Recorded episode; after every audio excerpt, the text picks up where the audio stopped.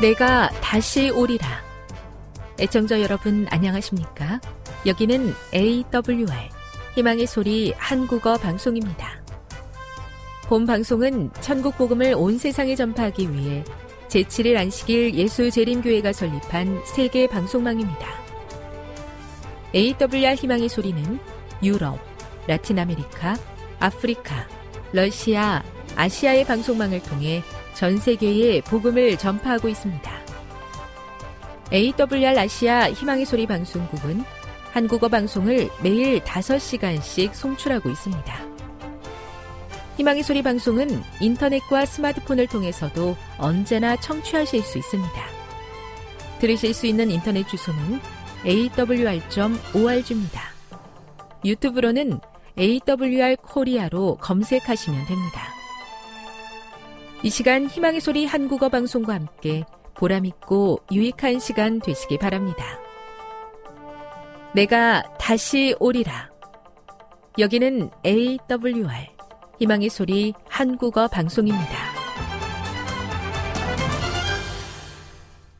주파수 안내입니다.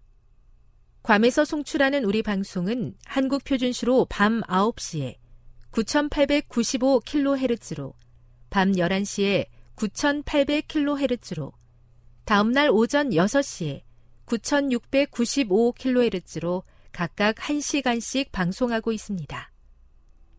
우즈베키스탄에서 송출하는 우리 방송은 한국 표준시로 밤 10시에 15,670kHz로 타지키스탄에서는 밤 9시에 15,505kHz로 송출하고 있습니다.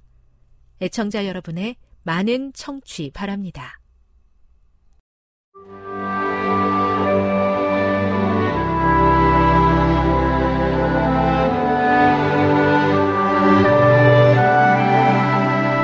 읽어주는 교과 넷째 날 6월 15일 수요일 점치는 잔 창세기 44장을 읽어보라. 요셉이 점치는 잔을 다른 형제들의 자루가 아니라 베냐민의 자루에 넣어둔 이유는 무엇인가? 이 이야기는 앞선 이야기와 평행을 이룬다. 앞에서와 마찬가지로 요셉은 구체적인 지시를 통해 다시 한번 형제들의 자루에 식량을 가득 채운다. 그러나 이번에는 자신의 귀한 잔을 베냐민의 자루에 넣으라는 이상한 명령을 추가한다. 사건은 다른 방향으로 흘러간다. 앞선 여정에서는 형제들이 베냐민을 데려오기 위해 가나안으로 돌아갔지만 이번에는 요셉을 만나기 위해 애굽으로 돌아가야 한다. 앞선 상황에서는 형제들 모두가 그들의 자루에서 같은 것을 발견했지만 이번에는 베냐민의 자루에서만 요셉의 잔이 발견된다. 귀빈으로서 요셉의 잔에 손을 댈 수 있었던 베냐민은 이제 귀한 물건을 훔친 용의자로 지목되었다. 그는 감옥에 가야 했다. 점치는 잔을 이용했다고 해서 요셉이 그것의 능력을 믿었다는 뜻은 아니다. 요셉은 점치는 능력이 있다고 주장한 일은 결코 없었으나 그들로 하여금 그가 저희 생활의 비밀을 알 수 있었다는 것을 믿게 하고자 하였다. 부조화 선지자 229 요셉에게 점치는 잔은 초자연적인 영역을 떠올리게 하기 위한 수단으로서 하나님을 향한 형제들의 죄책감을 일깨우기 위한 도구였다. 하나님께서 그들에게서 발견하신 죄악을 언급하는 것을 볼 때 유다가 요셉의 의도를 제대로 깨달은 것 같다. 또한 귀한 잔을 훔친 것은 가혹한 형벌에 대한 정당성을 부여하므로 형제들의 생각을 시험하게 하였다. 형제들의 격렬한 감정과 행동은 주목할 만하다. 그들 모두가 베냐민이 요셉과 같이 이른바 되어 아무 잘못 없이 애굽에서 노예가 될까 두려워하며 같은 아픔으로 연합되었다. 이것이 바로 마치 수량이 아무 잘못 없는 이삭을 대신하여 제물로 바쳐졌던 것처럼 유다가 베냐민을 대신하여 노예가 되기를 간청하는 이유이다. 유다는 아버지에게 미치게 될 재해를 해결하기 위해 자신을 희생 제물, 곧 대속물로 바친다. 교훈입니다. 요셉은 베냐민의 자루에 넣어둔 점치는 잔을 통해 형제들의 마음을 시험했고 형제들은 베냐민을 향한 연합된 마음을 통해 그들이 예전 같지 않음을 증명했다. 묵상. 창세기 44장 18에서 34절을 읽어보십시오.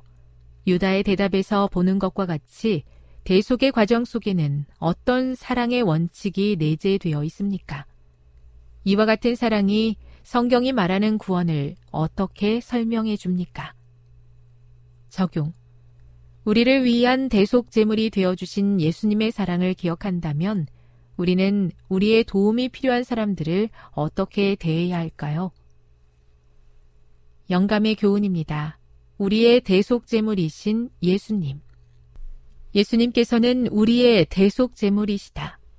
우리는 우리 자신을 위하여 대속할 수 없다. 그러나 우리는 믿음으로 이미 이루어진 대속을 받아들일 수는 있다. 그리스도께서도 한 번 죄를 위하여 죽으사 의인으로서 불의한 자를 대신하셨으니 이는 우리를 하나님 앞으로 인도하려 하심이라. 베드로전서 3장 18절. 구원이 우리 모든 인간에게 이르게 된 것은 우리 구세주께서 무한하신 희생을 치르시고 형언할 수 없는 고난을 당하신 때문이었다. 가려 뽑은 기별 1권 321 우리를 향한 무한한 사랑 때문에 우리 대신 십자가에 달려 돌아가셔서 우리가 갚아야 할 죄값을 대신 해결해 주신 예수님의 은혜에 진심으로 감사합니다. 우리를 위해 흘려진 그 피의 의미를 절대 잊지 않고 살아가게 해 주시옵소서.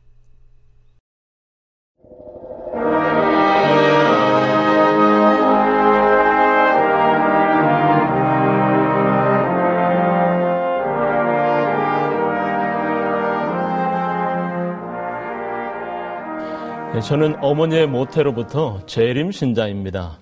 그리고 재림 신자로 49년을 살아왔습니다. 재림 어린이, 재림 학생, 재림 청년의 시절을 지나왔습니다. 그런데 어느 순간인가 보니 재림 성인이 되어 있었습니다. 언젠가 50년이 가까운 교회 안에서의 경험을 재림 청년들에게 나누면 좋겠다는 생각을 했었고 사상들을 정리한 적이 있습니다. 그리고 이번에 그때 정리하게 되었던 생각의 결과물을 나누어 보고자 합니다. 재림 청년 이정표라는 주제 아래 재림 청년임을 드러내고 나타내는 이정표 네 가지를 추적해 보고자 합니다. 함께 고민하고 씨름하는 의미 있는 시간 되었으면 좋겠습니다. 오늘 이 시간에 생각해 볼 단어는 구별이라고 하는 단어입니다. 네이버 사전은 이렇게 정의하고 있습니다. 성질이나 종류에 따라 차이가 남, 또는 성질이나 종류에 따라 갈라놓음. 유사 단어들은 이런 것들이 있습니다. 분류, 분별, 식별, 차별, 판별, 판명, 선별, 분간, 변별, 구분 등입니다. 이 가운데 구분과 구별이라고 하는 단어를 생각해 봅니다. 구분은 일정한 기준에 따라 전체를 나누는 것을 의미하죠. 예로 들면 성별로 남녀를 구분하죠. 또 흡연 문제로 흡연석과 금연석을 구분합니다. 또 구별은 좀 다른 의미를 가지고 있습니다. 성질이나 종류에 따라 차이를 기준으로 나누는 것이죠. 쌍둥이 형제는 구분이 아니고 구별해야 합니다. 진품과 모조품은 구별해야 합니다. 다음은 우리 성경적인 구별에 대해서 잠깐 살펴봅니다. 에스겔 42장 20절은 따로따로 종류의 종류를 갈라놓다라고 의미하고 있고요. 분리하다, 세상 중에서 선택하다. 성경에서는 하나님의 소유로 특별히 선택하여 따로 떼어놓다, 하나님께 드려지다 등으로 사용됩니다. 구별은 거룩 혹은 성별 같은 의미로 사용되기도 합니다. 그렇습니다. 그리스도인은 하나님의 영광을 위하여 구별되어진 무리들입니다. 재림 청년은 수많은 지구촌의 젊은이들 가운데 특별히 구별되어진 청년들입니다. 세상과 따로 구분된 사람들이 아니라 구별되어진 사람들입니다. 하나님의 영광을 위하여 하나님을 기쁘시게 하기 위하여 존재하는 것이죠. 하나님을 기쁘시게 하는 재림 청년들은 당연히 사람들도 기쁘게 하게 될 것입니다. 여러분에게 여쭤봅니다. 여러분은 하나님을 기쁘시게 하는 재림 청년입니까? 더불어 사람들도 기쁘게 하고 있습니까? 재림 청년으로 구별이 하나님과 세상을 동시에 기쁘게 하는지요? 오늘 저는 이런 차원에서 구별이라는 단어를 생각해 보고자 합니다. 한 교회에서 이런 경험이 있었습니다. 안식일 예배를 마치고 의미 있는 청년의 모임을 가졌습니다. 그리고 안식일이 거의 맞춰져 가고 있었죠. 그때 저녁 때가 되어 모두들 시장합니다. 이날 안식을 해주는 시각은 6시 정각이었습니다. 그런데 5시 30분쯤 모두들 저녁 식사를 위해 식당으로 가는 분위기가 마련된 것입니다. 그런데 한 여청년이 절대로 안 된다는 것입니다. 해주는 시각은 분명 6시인데 벌써 가면 어떻게 하냐는 것입니다. 그 청년의 단호한 한마디에 이상한 분위기가 되었고 서로 눈치만 보는 형국이 되었습니다. 여러분 어떠세요? 이 두 부류를 어떻게 보십니까? 또 이런 경험도 있습니다. 청년회에서 일요일에 함께 등산을 가게 되었습니다. 점심은 맛있는 김밥을 사오기로 하였죠. 모두들 즐거운 시간이 되었고 드디어 정상에 도착합니다. 식사 시간이 되어 입맛을 다지며 김밥을 꺼내어 봅니다. 그런데 이게 웬일입니까? 햄은 이야기에서 잘 빼내었는데 맛살과 오뎅은 그대로였던 것이죠. 대부분의 청년들은 맛살과 오뎅이 들어간 김밥을 맛있게 먹습니다.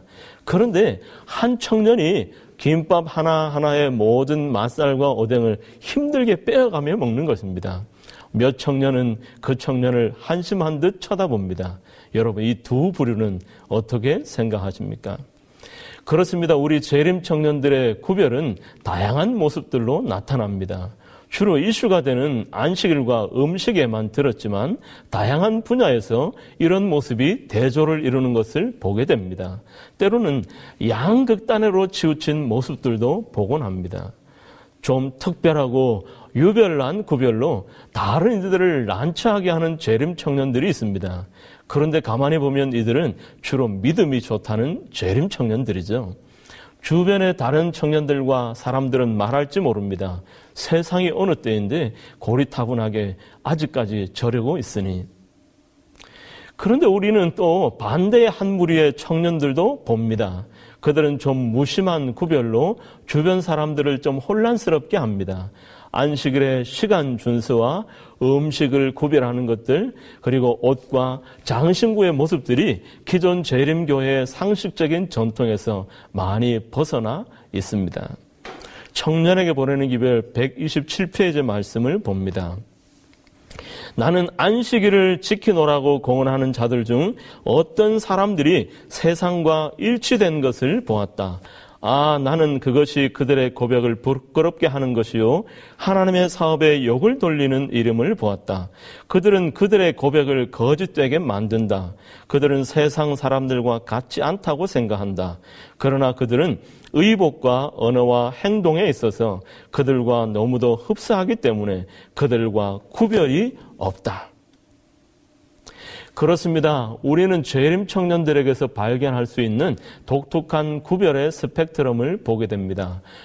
여러 스펙트럼 가운데 안식일의 구별에 관한 스펙트럼을 제 나름대로 만들어 보았습니다.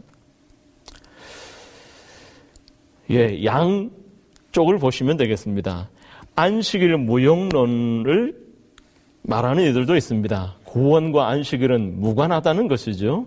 또 이쪽 양 반대는 안식일의 육법법 준수를 통해서 구원의 조건이 된다는 부류가 있을 수도 있겠습니다. 그리고는 중간에는 안식일을 준수하지 못합니다. 직장과 가족의 문제로 어떤 분들은 안식일 준수는 못하지만 금요일은 가끔 참석을 합니다. 또 안식일 준수는 못하지만 화요일, 금요일 예배는 잘 참석합니다. 어떤 분들은 매월 한 번 정도 안식일을 구별하지요. 또 어떤 분들은 이 두 번에서 세 번 정도 예배, 안식일 예배를 참석합니다. 안식일, 어떤 분들은 안식일 예배만 참석하시는 분도 계십니다. 그러나 금요일과 안식일 오후는 업무를 하므로 안식일을 온전히 구별한다고 볼 수 없습니다. 또 다른 분들은 안식일 준수를 잘 하십니다. 그러나 해주는 시간 등 이런 것들은 온전히 구별하지 못합니다. 또 다른 부류는 안식일을 철저히 준수하십니다. 해주는 시간까지 아주 철저하게 구분하는 것이지요. 여러분의 생각은 어떻습니까? 어디까지가 안식일을 온전히 구별하는 재림 청년입니까? 어디까지가 포함되어야 할까요? 여기까지일까요? 아니면 여기까지일까요? 여러분의 위치는 어디입니까? 비단 안식일 구별만 스펙트럼화해 보았지만 재림 청년으로 구별해야 하는 많은 것들을 도식화해 보면 아마도 비슷한 모습일 것입니다. 그러면 무엇이 문제입니까? 각 처해진 형편과 믿음에 따른 다양한 스펙트럼을 살아가는 것은 문제가 아닐 것입니다. 그러나 나름대로 넘지 말아야 할 선은 있습니다. 그 안에 포함되어 있다고 한다면 각자의 믿음에 따라 구별된 삶을 살아가면 될 것입니다. 그런데 그렇지 못한 것이 우리의 현실입니다. 바로 서로를 바라보는 시각이죠. 각자의 기준으로 믿음의 한계를 정합니다. 구별의 한계를 세웁니다. 그리고는 그것에 흡족하지 않으면 어떤 재림 청년을 가리켜서 믿음 없는 청년으로 전락되어 버리고 맙니다. 서로를 향해 손가락질을 합니다. 어쩌면 한국 재림교회는 세상에 너무도 많은 이런 모습을 보여주었을 수도 있습니다. 참 유별난 구별 모습들 말입니다. 율법에 순종하며 특별하게 살아가지만 자주 율법의 정신인 사랑은 잊고 살아갔었는지 모릅니다. 무엇을 어떻게 구별하는 것은 물론 중요합니다. 그러나 더 중요한 것이 있음을 잊지 말아야 합니다. 재림교회 역사에서도 더 중요한 것이 무엇인지를 인식하지 못하므로 서로가 갈등과 대립의 어려운 시기를 보낸 적이 있지요. 그 대표적인 예가 유능한 신학자였고 영향력 있는 성경 연구가 있던 M.L. 앤드리어슨의 경우입니다. 그는 1888년 존스와 와그너의 믿음으로 말미암는 의의 기별과 그들의 가르침의 영향으로 예수님이 타락 후 인간의 본성을 가지고 오셨다고 생각합니다. 당시 재림교회의 대부분의 신학자들도 그렇게 생각했습니다. 그리고 더 나아가 앤드리어스는 예수님께서 타락한 한 인간의 모습으로 오셨으나 죄를 짓지 않으셨으므로 우리 인간도 죄 짓지 않을 수 있다는 완전주의 이론의 중심에 서게 됩니다. 그러나 1950년대에 대총회적으로 다른 복음주의 신학자들과 함께 대화를 하면서 공식적으로 예수님의 본성에 관한 견해의 변화를 겪게 됩니다. 예수님이 타락 전 인간의 본성으로 오셨다는 이론으로 교회 전반적으로 기울어지게 됩니다. 그러다 앤드리어스는 그리스도의 인생에 관한 이 새로운 가르침을 결정적 이단이라고 역설하기 시작하였습니다. 그의 분노는 극에 달합니다. 이 오랜 시간 동안 재림교회는 이 문제에 관한 논란에 휘말리게 됩니다. 그리고 이후 50년이 넘게 치유되지 못하고 치유될 수도 없는 불화의 상처를 가지게 됩니다. 여러분, 앤드리어슨의 분노와 화의 원인은 무엇일까요? 정말 하나님과 교회를 위한 것이었을까요? 여러분, 무엇이 진리인지를 논하는 논쟁은 때로 필요합니다. 그러나 그 논쟁보다 더 중요한 것이 있음을 알아야 합니다. 어떻게 구별하는 것이 참 구별인지를 논하는 것도 중요합니다. 그러나 구별을, 구별의 경중을 논하기 전에 먼저 생각해야 할 것이 있습니다. 이제 성경에서 그 실마리를 찾아보도록 하겠습니다. 여러분과 제가 가진 성경에는 수많은 구별이라는 단어가 언급되고 있습니다. 한글 개혁 성경에서 구별이라는 단어가 106번 언급되고 있는데요. 이 모든 구별을 연구하기는 어렵겠고요. 그 가운데 몇 구절 속에서 중요한 사상을 찾아봅니다. 레위기에 있는 말씀드립니다. 나는 여호와 너희 하나님이라 내가 거룩하니 너희 몸을 구별하여 거룩하게 하고 땅에 기는 바 기어 다니는 것으로 인하여 스스로 더럽히지 말라. 민수기 3장 3절 이는 아론의 아들들의 이름이며 그들은 기름을 발리우고 거리크이 구별되어 제사장 직분을 위임받은 제사장들이라. 민수기 6장 2절입니다.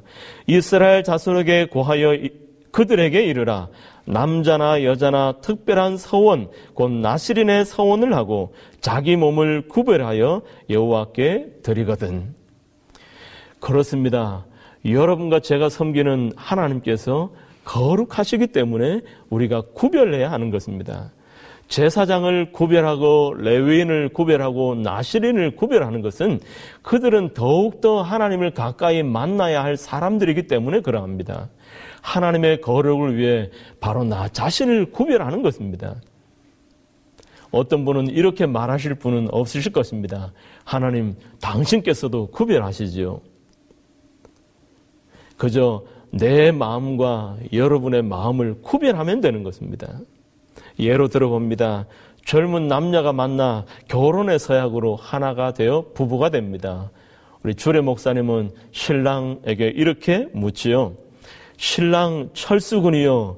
그대가 이제 하나님 앞과 여러 증인 앞에서 신부 순이 양을 그대의 혼인한 아내로 맞이하여 하나님의 법대로 혼인의 거룩한 제도를 따라 그로 더불어 살아가는 동안 건강하든지 병이 들든지 풍부하든지 빈곤하든지를 물론하고 그를 사랑하며 위로하며 존경하며 보호하고 오직 그에게만 자신을 구별하기로 서약하시겠습니까?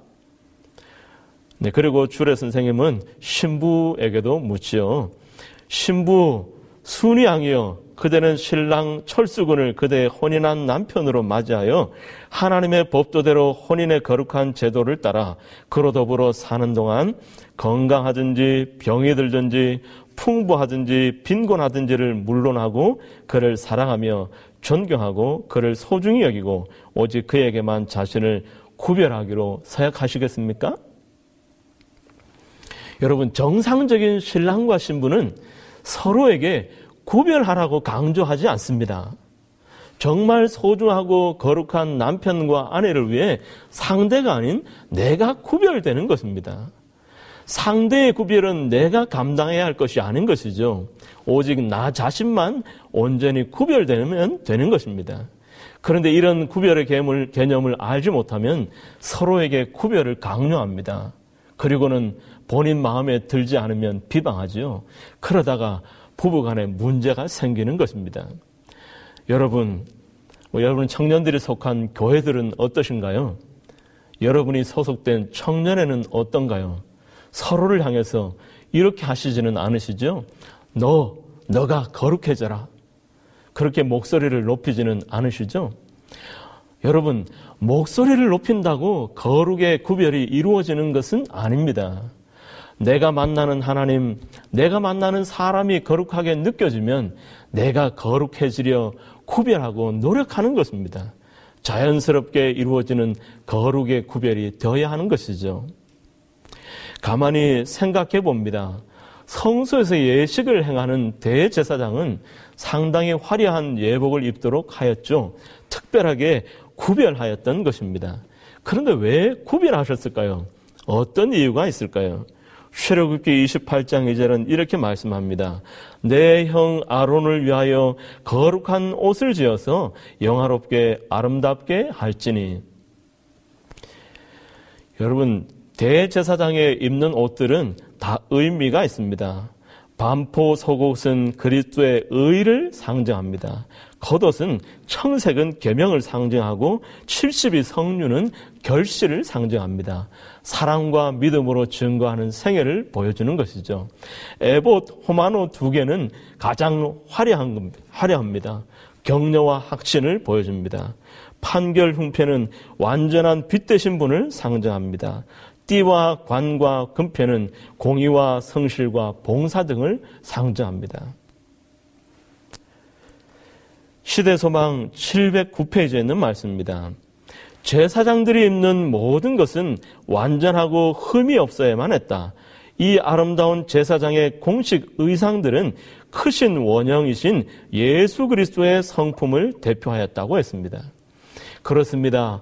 대제사장의 화려하고 아름다운 예복의 구별은 그가 백성들 앞에 군림하고 그의 권력을 드러내라고 주신 것이 아니었습니다.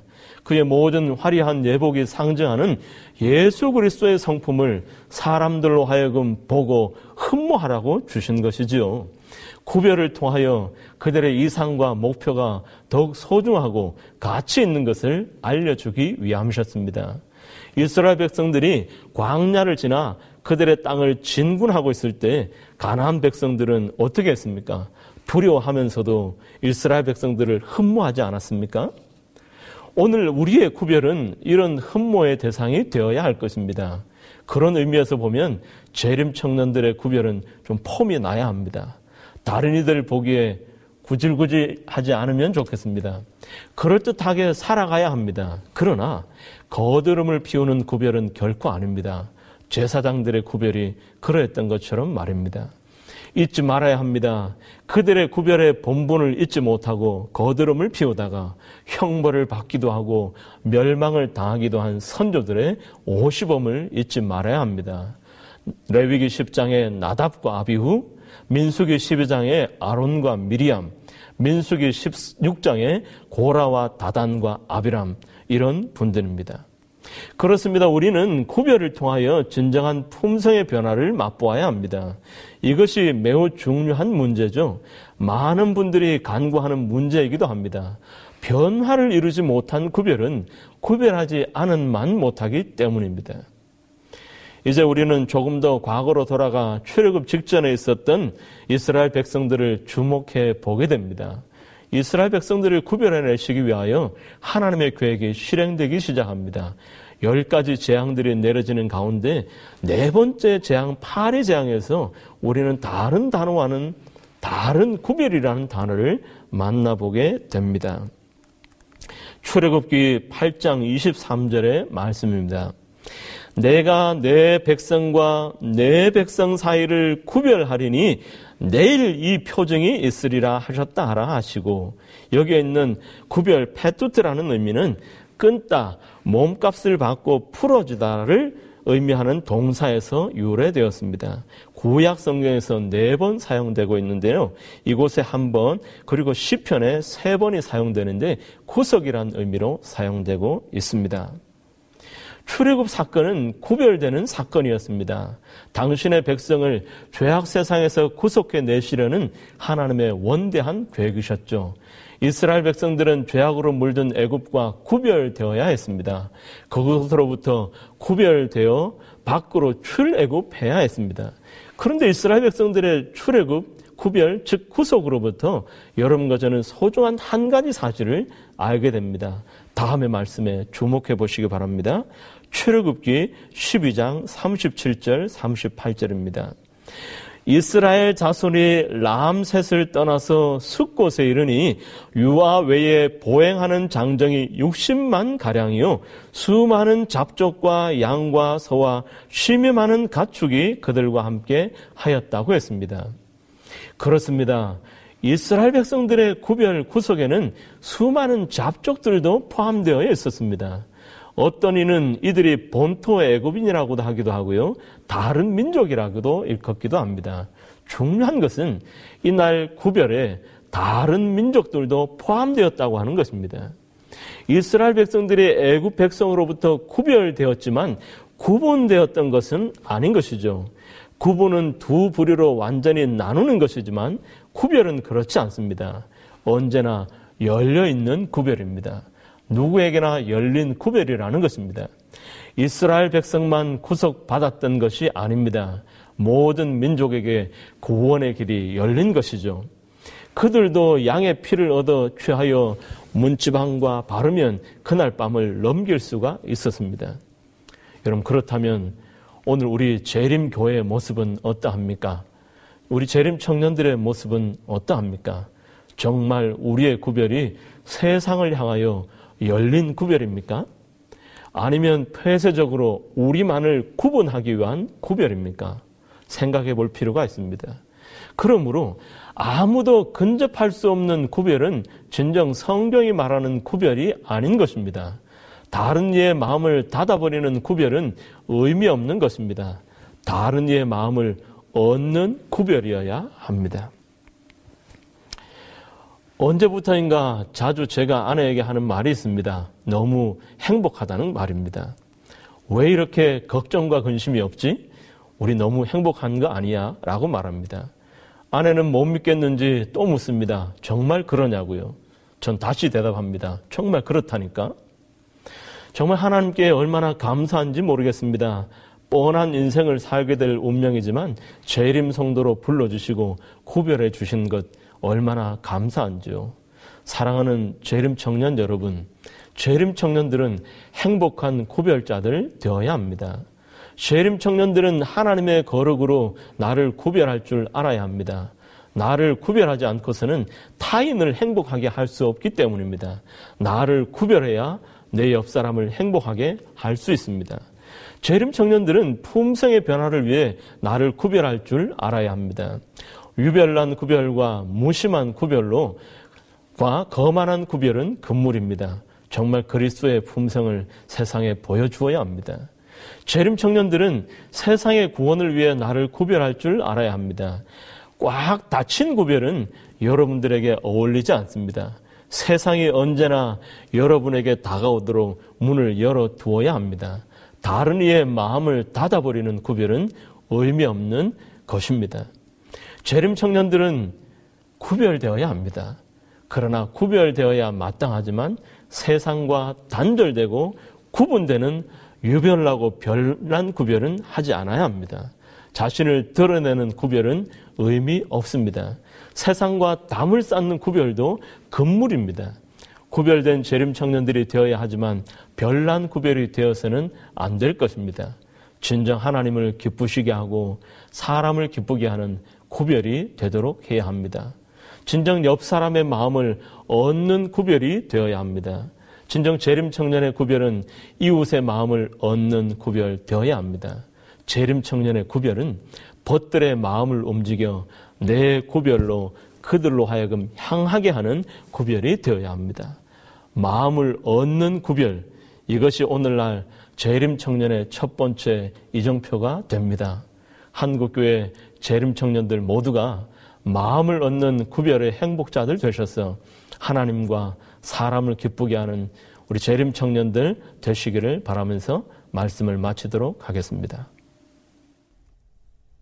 지금 여러분께서는 AWR 희망의 소리 한국어 방송을 듣고 계십니다.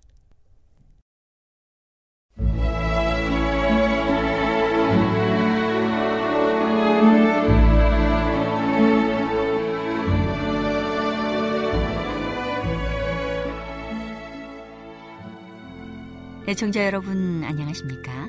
명상의 오솔길의 유병숙입니다. 이 시간은 교회를 사랑하시고 돌보시는 하나님의 놀라운 능력의 말씀이 담긴 엘렌지 화이처 교회 증언 1권을 함께 명상해 보겠습니다. 제 11장 결혼과 그 후의 활동 넷째 계명이 유린당했기 때문에 우리는 율법에 무너진 데를 수보하고 짓밟힌 안식일을 변호하도록 부름을 받고 있다. 스스로를 하나님보다 높이고 때와 율법을 변경할 수 있다고 생각한 불법의 사람이 안식일을 일곱째 날에서 주일 중 첫째 날로 바꾸었다. 이와 같이 함으로 그는 하나님의 율법에 무너진 데를 만들었다.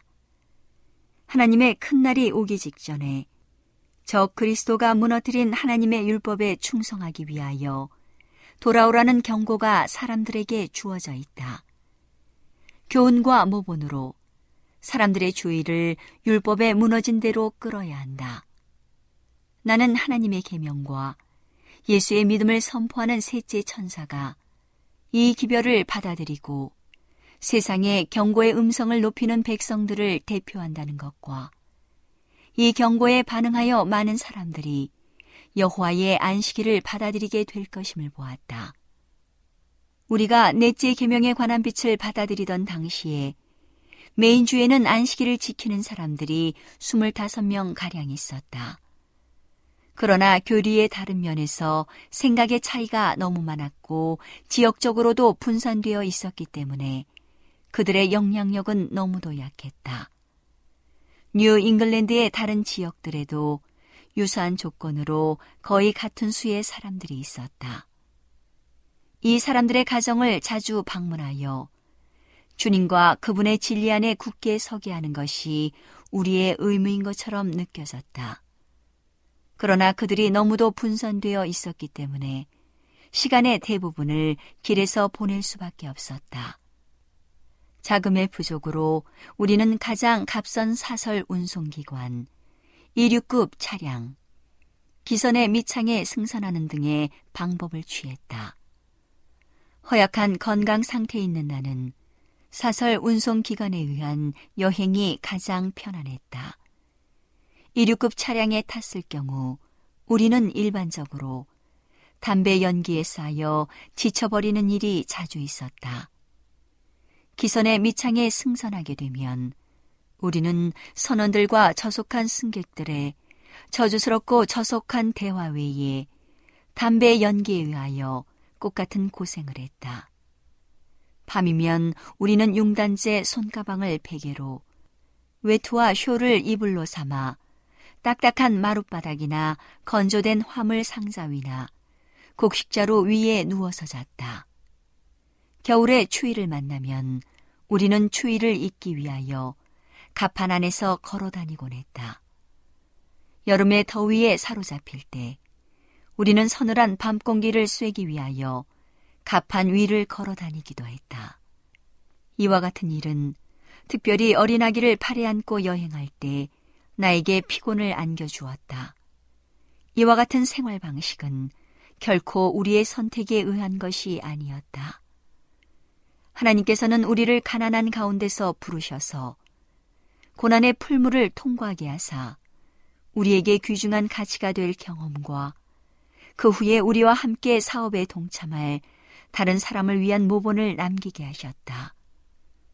우리 주님은 슬픔의 사람이었고 피해를 아는 분이셨다. 그러므로 그분과 함께 고난을 받는 자들은 그분과 함께 다스릴 것이다.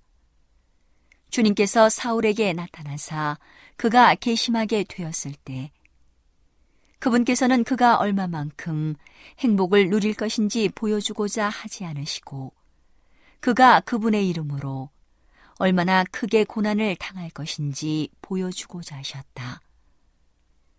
고난은 순교자 아벨의 시대부터 하나님의 백성들의 몫이 되어 왔다. 부조들은 하나님께 성실하고 그분의 계명을 지키기 위하여 고난을 당하였다. 교회의 위대한 머리 되시는 분께서는 우리를 위하여 고난을 당하셨다.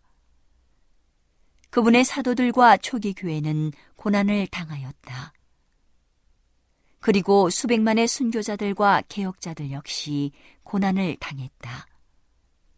그렇다면 미국에 있을 그리스도의 재림 때에 성취될 복스러운 불멸의 소망을 가지고 있는 우리들이 무엇 때문에 고난의 생애를 두려워할 것인가?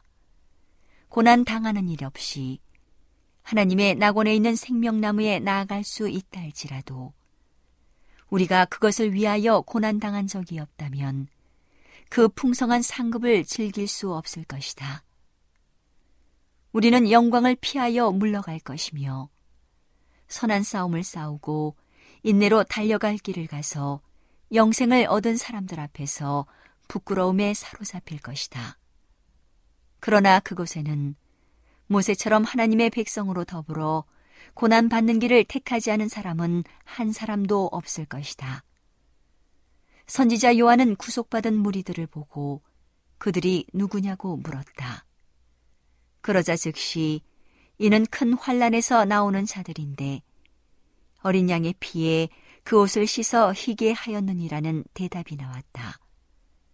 안식일 문제에 관한 빛을 전하기 시작할 당시에 우리는 요한계시록 14장 9절로부터 12절의 셋째 천사의 기별에 관하여 분명히 정의된 사상을 갖고 있지 않았다. 우리가 사람들 앞에 설 때 증거해야 할 사명은 위대한 재림운동이 하나님께 속한 것이라는 사실과 첫째와 둘째 기별은 이미 전해졌고 셋째 기별이 전해져야 한다는 것이었다. 우리는 셋째 기별이 성도들의 인내가 여기 있나니 저희는 하나님의 계명과 예수 믿음을 지키는 자니라는 말씀으로 마치게 된 것을 보았다. 그리고 우리는 이 예언적 말씀이 안식일 개혁을 시사한 것이라는 사실도 오늘날 우리가 알고 있는 바와 같이 분명히 알았다. 그러나 그 기별에서 말한 짐승에 대한 경배가 무엇이며 짐승의 우상과 표가 무엇인지에 대해서는 분명한 견해를 갖고 있지 못했다. 오늘은 하나님의 놀라운 능력의 말씀이 담긴 엘렌지 화이처 교회 증언 1권을 함께 명상해 보았습니다. 명상의 오솔길이었습니다.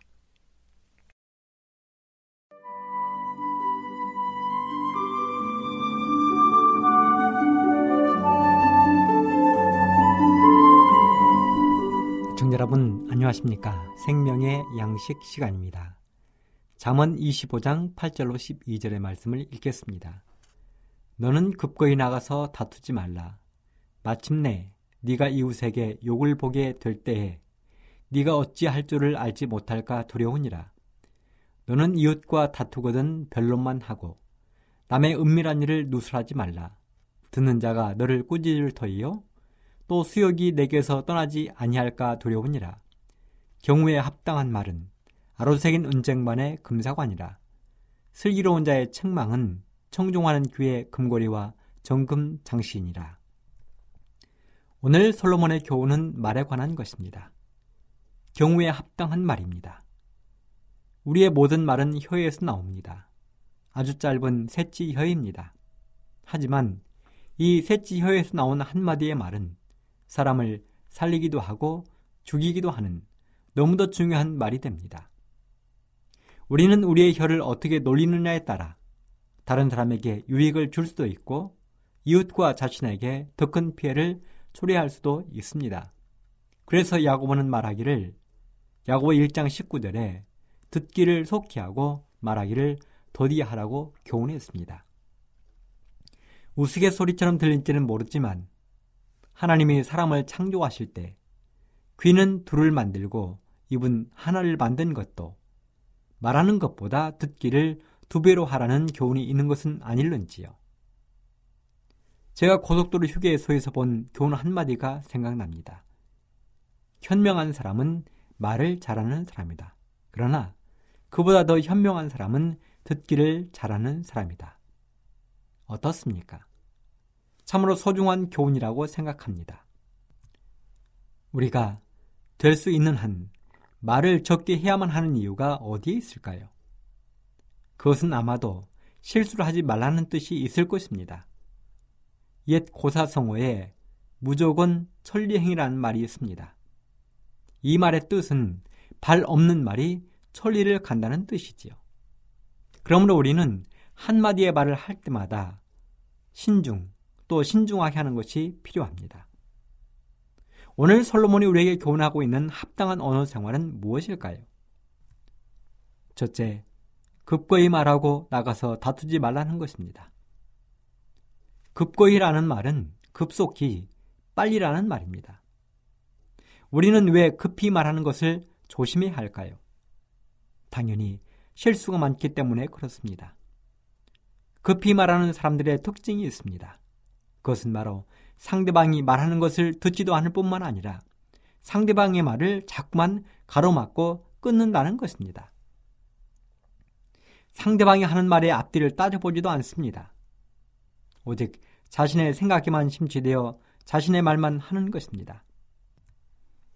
그리고 그렇게 성급하게 말을 하다가 결국 모든 시시비비가 가려진 후에 오히려 자신의 잘못이 드러나는 경우가 허다합니다. 그렇게 해서 사람들에게 멸시와 비난을 받게 되면 자신에게는 커다란 수치가 됩니다. 그래서 솔로몬은 급거이 말하고 다투지 말라고 교훈하고 있는 것입니다. 둘째, 은밀한 일을 누설지 말라는 것입니다. 제가 한 교회에서 목회하던 때였습니다. 밤 11시가 조금 넘었는데 한 청년이 저에게 할 이야기가 있다며 저희 집을 찾아왔습니다. 그의 인상으로 보아 무엇인가 화가 단단히 난 게 분명했습니다. 얼굴은 험상궂고 눈은 붉게 충혈되어 있었습니다. 아내와 어린 두 아이가 곤히 잠을 자고 있는 시간에 뜬금없는 청년의 방문은 저를 심히 당황케 했습니다. 방문이라기보다는 쳐들어왔다고 표현하는 것이 옳을 것입니다. 그렇게 저희 집을 찾아온 청년은 거의 두 시간 동안을 폭포수처럼 말을 쏟아냈습니다. 말의 요지는 목사인 당신이 나에 대해서 험담을 했다는 것이었습니다. 자신이 직장에 취직을 하기 위해 면접을 봤는데 그 면접관에게 제가 말을 잘못 전달했다는 것입니다. 그렇게 자신의 이야기를 일방적으로 쏟아낸 청년이 돌아간 뒤 곰곰이 생각해 보았습니다. 내가 그런 일이 있었는가? 나의 교회에 나오는 청년을 그렇게 잘못 이야기한 적이 있었는가? 곰곰이 생각해 보니 얼마 전 저에게 한 통의 전화가 왔던 일이 생각났습니다. 그리고 그 청년에 대하여 이것저것 물었던 일이 생각났습니다. 있는 그대로 편하게 이야기해달라는 것이었습니다. 그래서 별 생각 없이 그 청년에 대해 있는 그대로 말해 주었습니다. 그런데 그 이야기를 면접하던 자리에서 제가 했던 그 이야기를 그대로 했다는 것입니다. 저의 이름까지 말하면서 그 사람이 그러던데 라고 해가면서 말입니다. 그날 이후로 그 청년과 제 관계는 말로 다 할 수 없이 서먹하게 되었습니다. 저는 그 사건 이후로 많은 것을 깨달았습니다. 칭찬 외에는 다른 사람의 이야기를 해서는 절대 안 된다는 것을 말입니다. 특별히 우리가 타인과 나눈 비밀을 누설하거나 전해서는 안 된다는 것을 절실하게 깨달았습니다. 저에게는 말로 다할수 없는 쓰라린 경험이었습니다. 오늘 솔로몬은 은밀한 일을 누설지 말라고 했습니다. 여기서 누설하다라는 말은 벌거벗기다, 드러내다, 수치스럽게 하다, 여자의 하체를 보다라는 의미로도 사용되었습니다. 즉, 이웃의 비밀을 누설하는 것은 여자로서 가장 부끄러운 하체를 드러내 보이는 것 같은 수치스러운 것이라는 것입니다. 그래서 예수님이 교훈하고 있습니다. 형제가 잘못했을 때 그것을 타인에게 폭로하거나 누설지 말고 당사자에게 직접 이야기하고 당사자와 더불어 해결하라고 말입니다. 청취자 여러분, 이미 우리가 알고 있지만 다시 한번 결심합시다. 타인의 일에 대해서 말하지 말고 특별히 비밀을 누설지 맙시다. 셋째, 경우에 합당한 말을 하라는 것입니다. 경우에 합당한 말은 아로색인 은쟁반의 금사과라 했습니다. 여기서 말하는 합당하다라는 말은 어울리다, 아름답다라는 뜻을 지니고 있습니다. 솔로몬이 가장 사랑했던 여인이 있었다면 그는 아마도 술람미 여인이었을 것입니다. 이런저런 학자들의 견해가 있기는 하지만 아가서는 분명 젊은 날 솔로몬과 술람미 여인의 지고지순한 연애 사건을 노래하고 있음이 분명합니다. 솔로몬은 아가스를 통하여 때로는 낯이 부끄러운 표현도 서슴지 않고 있습니다. 그렇다면 왜 솔로몬은 명망가의 수많은 여인들을 제껴두고 시골 향촌의 시골뜨기 여인을 그렇게도 사랑했을까요? 물론 여러 가지 이유가 있겠지만 저는 그 중에 하나로 술람미 여인의 아름다운 언어, 즉 경우에 합당한 말들을 이야기하고 싶습니다. 술람미 여인이 솔로몬을 향해 쏟아내고 있는 말들을 한번 살펴보십시오. 신부 술람미가 신랑 솔로몬을 표현한 한 구절을 보겠습니다. 아가서 5장 10절로 16절. 나의 사랑하는 자는 희고도 붉어 만사람에 뛰어난다. 머리는 정금 같고 머리털은 고불고불하고 까마귀같이 검구나. 눈은 시냇가의 비둘기 같은데 저지로 씻은 듯하고 아름답게도 박혔구나. 뺨은 향기로운 꽃밭 같고 향기로운 푸른덕과도 같고 입술은 백합화 같고 모략의 집이 뚝뚝 떨어진다. 손은 황옥을 물린 황금 놀이개 같고 몸은 아로색인 상하에 청옥을 입힌 듯하구나. 다리는 정금 받침에 세운 화반석 기둥 같고 형상은 레반논 같고 백향목처럼 보기 좋고 입은 힘이 다니 그 전체가 사랑스럽구나. 예루살렘 여자들아, 이는 나의 사랑하는 자요, 나의 친구일다. 여러분, 이런 말을 듣고 안 넘어갈 남자들이 어디 있겠습니까? 이런 연애 편지를 받고 가슴이 뛰지 않을 남자들이 어디 있겠습니까? 술람미 여인은 당대 최고의 왕이었던 솔로몬을 이런 경우에 합당한 말로 표현했기에 그는 솔로몬의 사랑을 독차지했던 것입니다. 우리의 언어, 우리의 말이 언제나 경우에 합당한 말이 되어 타인을 행복하게 한 저와 여러분이 되기를 간절히 바라면서 이 시간을 마치겠습니다.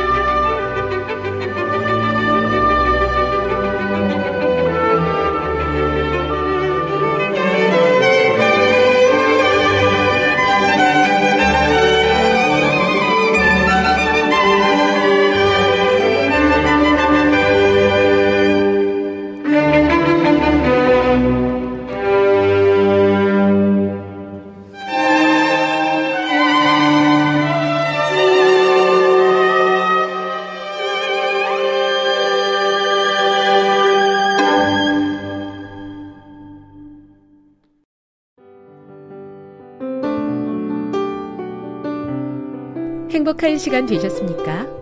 지금까지 여러분께서는 AWR 희망의 소리 한국어 방송을 청취하셨습니다. 방송을 청취하시고 문의를 원하시는 분은 우편번호 02461 대한민국 서울시 동대문구 이문로 1길 11 희망의 소리 방송부 앞으로 편지나 엽서를 보내주시거나 지역번호 02-3299-5296에서 8번으로 전화 주시기 바랍니다.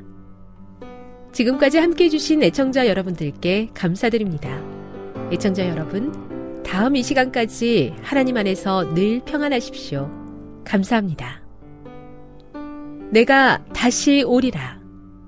여기는 AWR, 희망의 소리 한국어 방송입니다.